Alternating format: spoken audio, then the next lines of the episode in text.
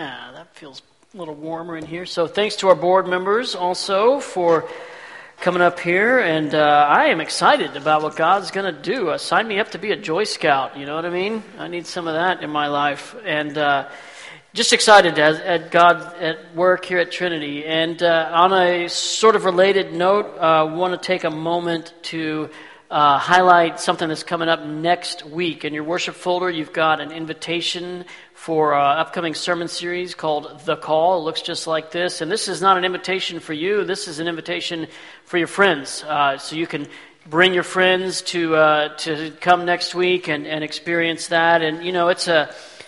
It's going to be a helpful series for all of us just to figure out what exactly are we supposed to be doing? What are the things that God has given us uniquely to do? How has He put us together in order to do these things? And and what are we supposed to be focused on? And whether you're a person who's, you know, working or not, or whether you're a person who's young or old, uh, we all have calling on our lives and we all have things that God wants us to do. And the call is going to be a series that really helps us dive into that. So looking forward to that. That starts next Sunday, the call. Uh, when my oldest daughter was young, maybe five years old, uh, she signed up to play soccer. And just to give you an idea of where this story is going to head, she's a college student now, and she's not majoring in soccer. She's majoring in music, kind of like the opposite of soccer or whatever. So keep that in the back of your mind as the story progresses. But uh, she signed up to play soccer. She was really excited. We were excited for her. And uh, her soccer career was very short lived, to say the least. She, uh, she found out pretty quickly that she liked the idea of soccer a lot. But actually getting in the game, was not was not her thing, and so uh, every game was kind of a challenge for her to really decide to to get off the sidelines and to get in the game. And finally, her coach, gracious guy that he was, he just bought her a set of pom poms, and and she he said, "Hey, you stay and you cheer on from the sidelines, and we'll take care of the game." Right? And that was the end of her soccer career, her short-lived soccer career. Uh, but you know, for a lot of us, uh, staying on the sidelines, it feels a lot easier, a lot safer, uh, but if we're part of the team, then really we need to be getting in the game. We need to be engaging. That's the best thing for us to do. And last week we began looking at this book of Philemon. Philemon. And a lot of books of the New Testament are, are letters. They're actually letters. And many of them written by the Apostle Paul, not all of them. But uh, the authors, you know, they didn't name the books themselves. Paul didn't write a title at the top of his letter. They were named when they were gathered together later for convenience. And most of them are named after places, uh, cities, you know. Uh, uh, Ephesians, Galatians, Colossians, Romans, these are all books that were named after cities because they're written to churches in those cities, you know, Ephesus or Rome, those kinds of things. But Philemon is not a city, Philemon is a person and he was a Jesus follower, a friend of Paul, and he actually hosted a church in his home.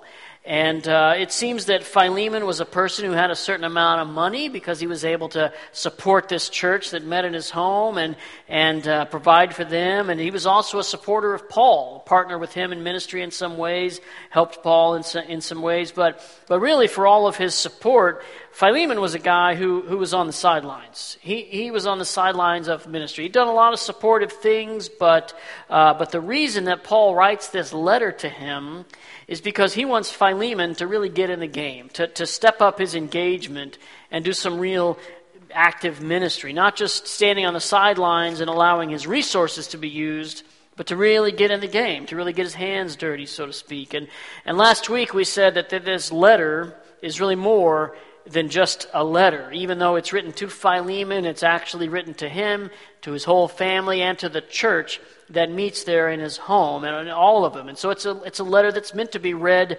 broadly, meant to be read in church, as we'll do here in just a moment. And it's because it's meant to inspire action, it's meant to bring about change. Just like Philemon, Paul wants everybody who reads this letter to get in the game, to engage in ministry at a deeper level. And that's a big part of what we'll talk about this morning. And just as a reminder, in case you weren't here last week or aren't familiar with the book of Philemon, it's a, it's a letter that's centered around one particular issue. And it's a little bit difficult to discern exactly what's going on. It's kind of like if you saw an email, a conversation, or a text conversation between two friends. They both know what they're talking about, and you might not be able to figure it out. That's a little bit about the way this letter goes. But the big issue of the letter centers around a person named Onesimus. Onesimus. And he was a slave owned by Philemon, and Paul is writing to Philemon from prison. Philemon heard Paul was in prison, apparently decided to send Onesimus to go and help Paul, to care for his needs and that sort of a thing. So Philemon doing a little bit of sideline ministry, if you will, sending his slave Onesimus to go and help Paul. And Paul writes this letter to him and basically says, Hey, I'm sending Onesimus back to you. He's been such a great help to me. And even more than that, he's become a Jesus follower himself. So now he's not just your slave, Philemon, he's your brother, your, your spiritual brother in Christ. And I'm sending him back to you because I want you to embrace him as a brother, as a partner in ministry, not just as your slave. So that's the, the basic issue of the letter. Paul indicates in this letter he wants Philemon to, to learn from Onesimus, to learn what it means to really engage in ministry, not just sit on the sidelines. And that's the big idea of this letter. That's why it's not just a letter from one friend to another, as we said, but it's from Paul to a church, and not just to one church, but to, to the church, to churches everywhere that need to hear this message, churches that need to, to get in the game, to engage, not just stay on the sidelines. So I want us to read the letter together. And uh, uh, I want us to learn from Paul, I want us to learn from Onesimus and from Philemon about uh, uh, what it really means to engage. So, Philemon, starting in verse 1.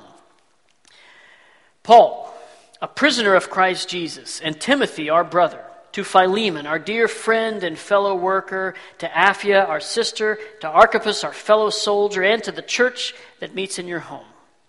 Grace to you and peace from God our Father and the Lord Jesus Christ.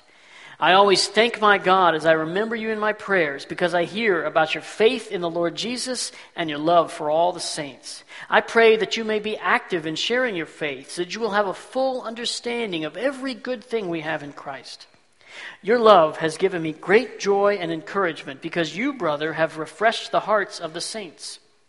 Therefore, although in Christ I could be bold and order you to do what you ought to do, yet I appeal to you on the basis of love.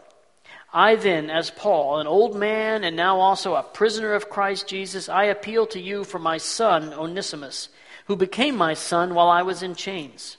Formerly, he was useless to you, but now he has become useful both to you and to me. I am sending him, who is my very heart, back to you.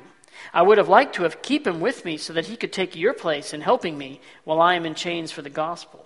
But I do not want to do anything without your consent, so that any favor you do will be spontaneous and not forced. Perhaps the reason he was separated from you for a little while was that you might have him back for good, no longer as a slave, but better than a slave, as a dear brother. He is very dear to me, but even dearer to you, both as a man and as a brother in the Lord. So if you consider me a partner, welcome him as you would welcome me. If he has done you any wrong or owes you anything, charge it to me. I, Paul, am writing this with my own hand. I will pay it back. Not to mention that you owe me your very self. I do wish, brother, that I may have some benefit from you in the Lord. Refresh my heart in Christ. Confident of your obedience, I write to you knowing that you will do even more than I ask. And one thing more Prepare a guest room for me, because I hope to be restored to you in answer to your prayers. Epaphras, my fellow prisoner in, uh, in Christ Jesus, sends you greetings, and so do Mark, Aristarchus, Demas, Luke, my fellow workers. The grace of the Lord Jesus Christ be with your spirit.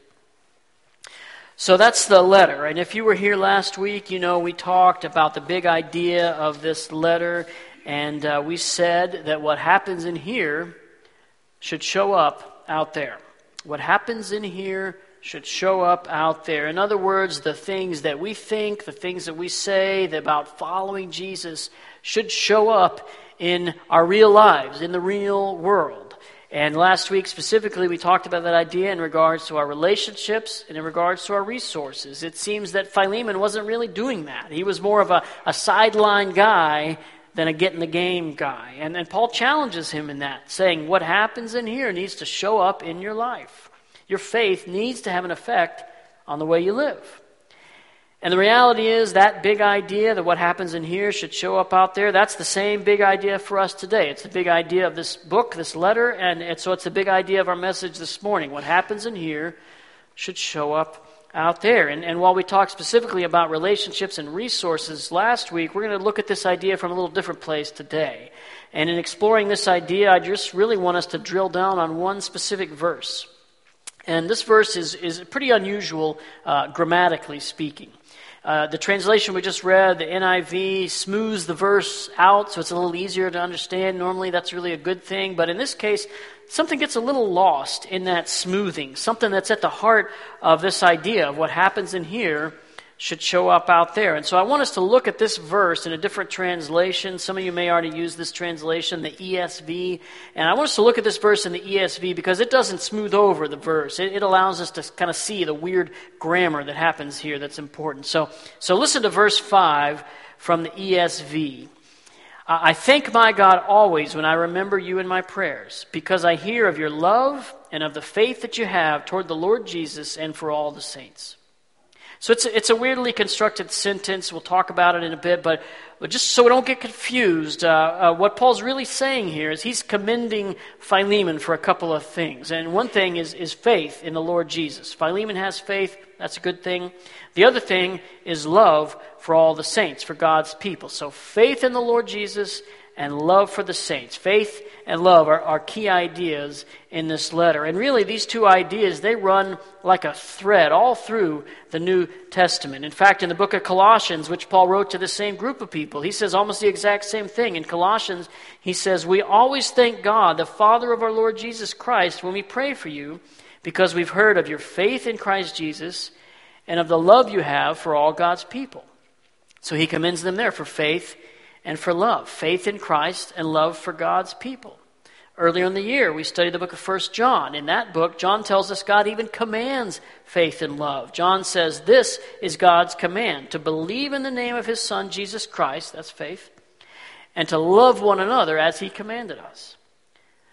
So, faith and love, these ideas show up over and over. At first glance, when we see these ideas show up in Philemon, then in faith and love, it doesn't surprise us. It's common. But this sentence in Philemon, this particular commendation, Paul does something unusual, something interesting. The order in which he puts these ideas is odd, and it tells us something important about them. So let me read this verse one more time and, and listen to the order. I thank my God always when I remember you in my prayers, because I hear of your love and of the faith that you have toward the Lord Jesus and for all the saints. So, Paul, he uses a technique here that, that's common in the Bible, common in a lot of ancient writing. It's called a chiasmus. Chiasmus. And don't worry, that's not going to be on the final exam. Chiasmus. It's a technique of, of putting ideas together, and it teaches us something. So I don't want us to get bogged down here, but just think about a chiasmus kind of like a, a sandwich or a, or a burger, okay? There's, there's a bun on the top and the bottom, and then uh, there's meat and fixins in the middle, okay? And so in this burger, the, the, the top bun is this first idea, love. And the bottom bun tells us something about that love. It's love for the saints, for God's people, for, for fellow Jesus followers, okay? But in the middle of this burger, this chiasmus, there's a different idea. It's faith. We see that here. Paul says, I remember you in my prayers because I hear of your love. There's the top bun. And of the faith. That's the, the fixins, like uh, bacon and cheese, okay? Faith that you have towards the Lord Jesus. There's your meat. And for all the saints. Bottom bun.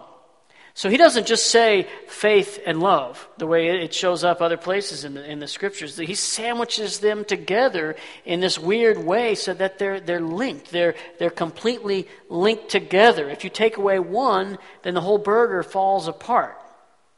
So, what are we saying here? What we're saying is this same big idea. What happens in here should show up out there. Our faith in the Lord Jesus needs to show up. And how does it show up? It shows up as love for other people. The faith in Christ and love for other people are linked together. You can't have one without the other. Together, they're the full meal deal. If your faith doesn't show up as love, then everything falls apart. You don't have a meal, you're missing a key ingredient.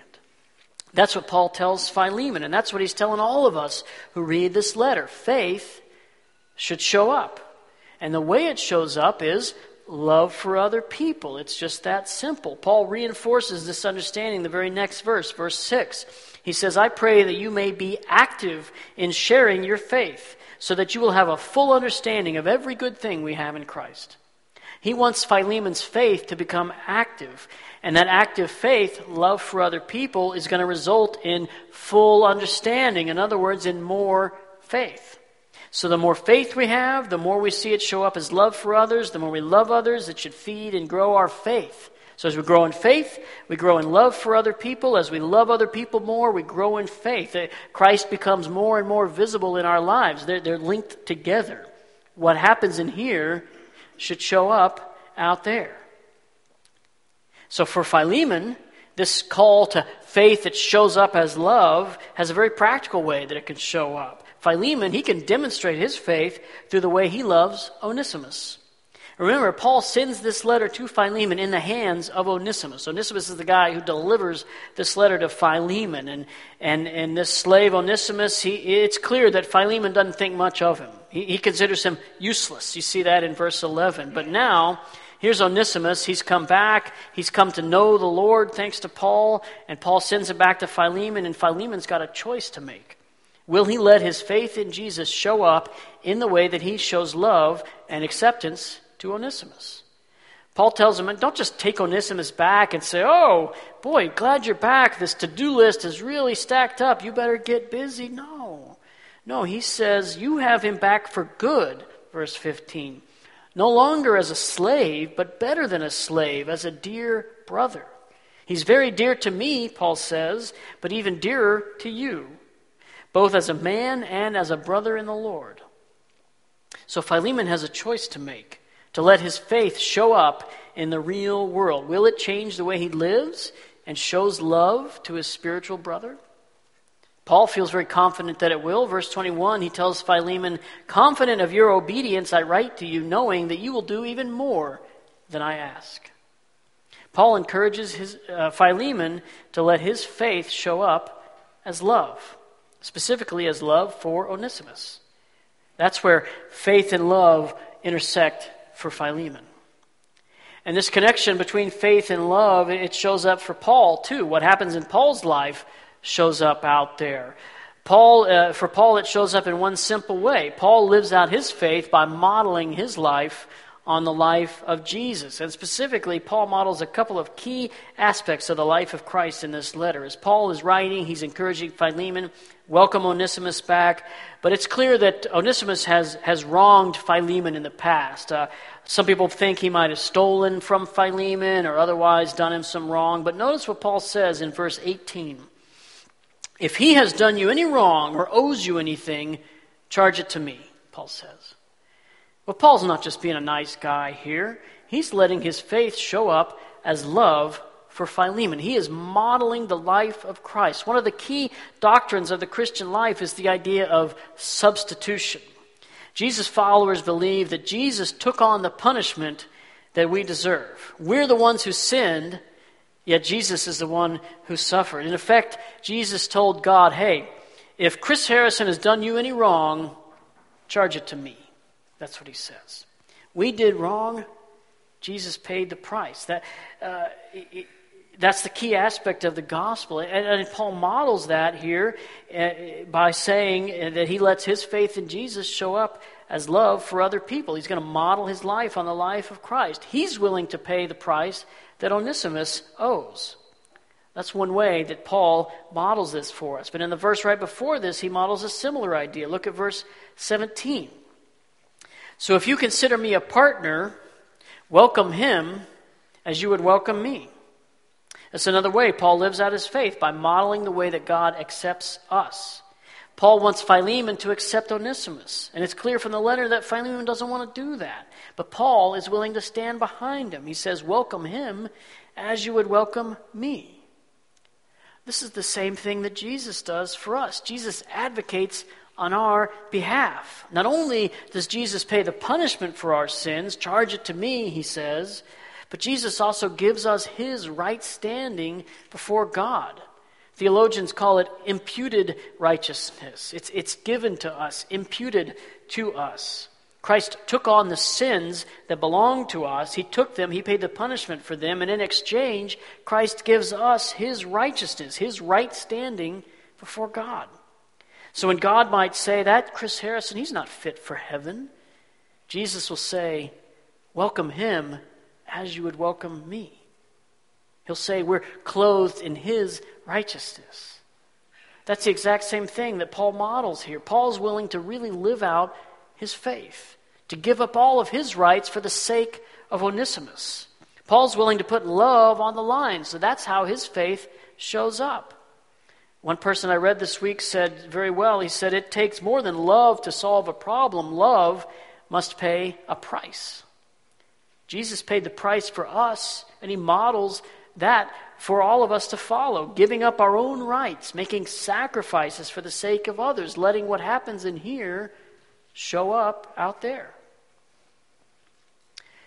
So we've talked about how this faith and love connection, this, this burger, shows up for Philemon, putting his relationship with Onesimus to the test. And we've talked about how they show up for Paul, putting his uh, life, uh, uh, yeah, modeling his life on the life of Jesus. But how do they show up for us?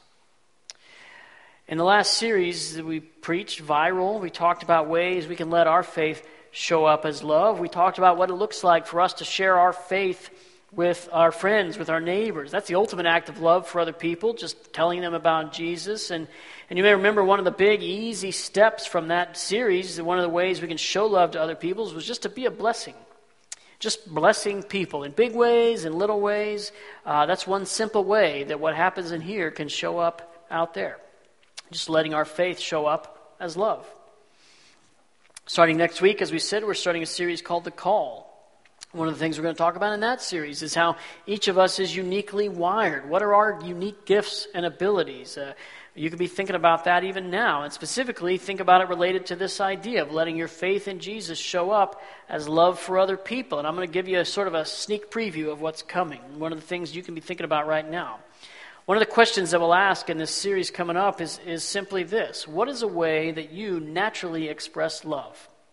What's a way that you naturally express love? And just answering that question for yourself is going to help you figure out that what happens in here, how it can show up out there. I mean, for some people, the answer to that question might be just spending time with people. Uh, you might just go and have coffee with a friend, and that, that, that face-to-face time is the way you naturally express love. For some people, it might be uh, uh, serving an act, an act of service. You know, that's how you naturally express love. Fixing something for somebody who can't fix it themselves, that kind of a thing. In fact, uh, just this last week, I got a gift, a handmade gift from, from somebody. That's an act of love. My wife likes to show love by cooking for people. She loves to do that. That's just an easy way that she shows love. Everybody's different, but everybody has some way that they can answer that question. What is a way that you naturally express love? So, thinking about that helps you find ways that you could be a blessing to other people. And, and just think about the way that God has uniquely wired you. I mean, nobody's asking you to do anything hard. Or what's a way that you naturally express love? Something that comes easy to you. Find that thing and then be intentional about it about how you show love to other people. That's a simple way to let what happens in here show up out there. So Philemon, he had a very specific way he could put this into practice. He could show love to Onesimus. And Paul had a very specific way that he could put this idea into practice. He could show love to Philemon, modeling Christ's love for him. And maybe there's a specific person in your life that God wants to bring to your mind. Because it's one thing to talk generally about being a blessing, but it's another thing when God has a particular person in mind. And I don't want us to end our time together this morning without giving you a chance to really listen to what God is saying and, and listen for uh, maybe that person to come to your mind. So, in just a moment, we're going to do just that. I want us to just ask God if there's one particular person He wants us to really be focused on and thinking about this, one person that we can show love to in a unique way that God's wired us. And as we prepare to do that, as we draw to a close, I just want to reflect on Paul's words in, in another one of his letters. In, in Galatians chapter 5, Paul summarizes by saying this He says, The only thing that counts is faith expressing itself through love. Faith and love form this, this package, this sandwich that cannot be taken apart. Faith in Christ shows up as love for other people. The only thing that counts is faith expressing itself through love. Let me pray for us. Father God, we know you have given us a job of reconciliation, just as you reconciled the world to yourself through Christ. You made him who knew no sin to be sin on our behalf Help us, Lord, to be ambassadors of that love. Thank you for giving us your righteousness.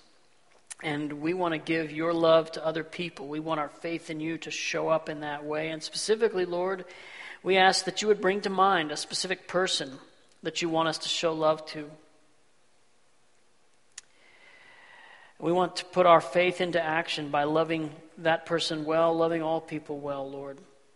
And we pray these things in Jesus' name.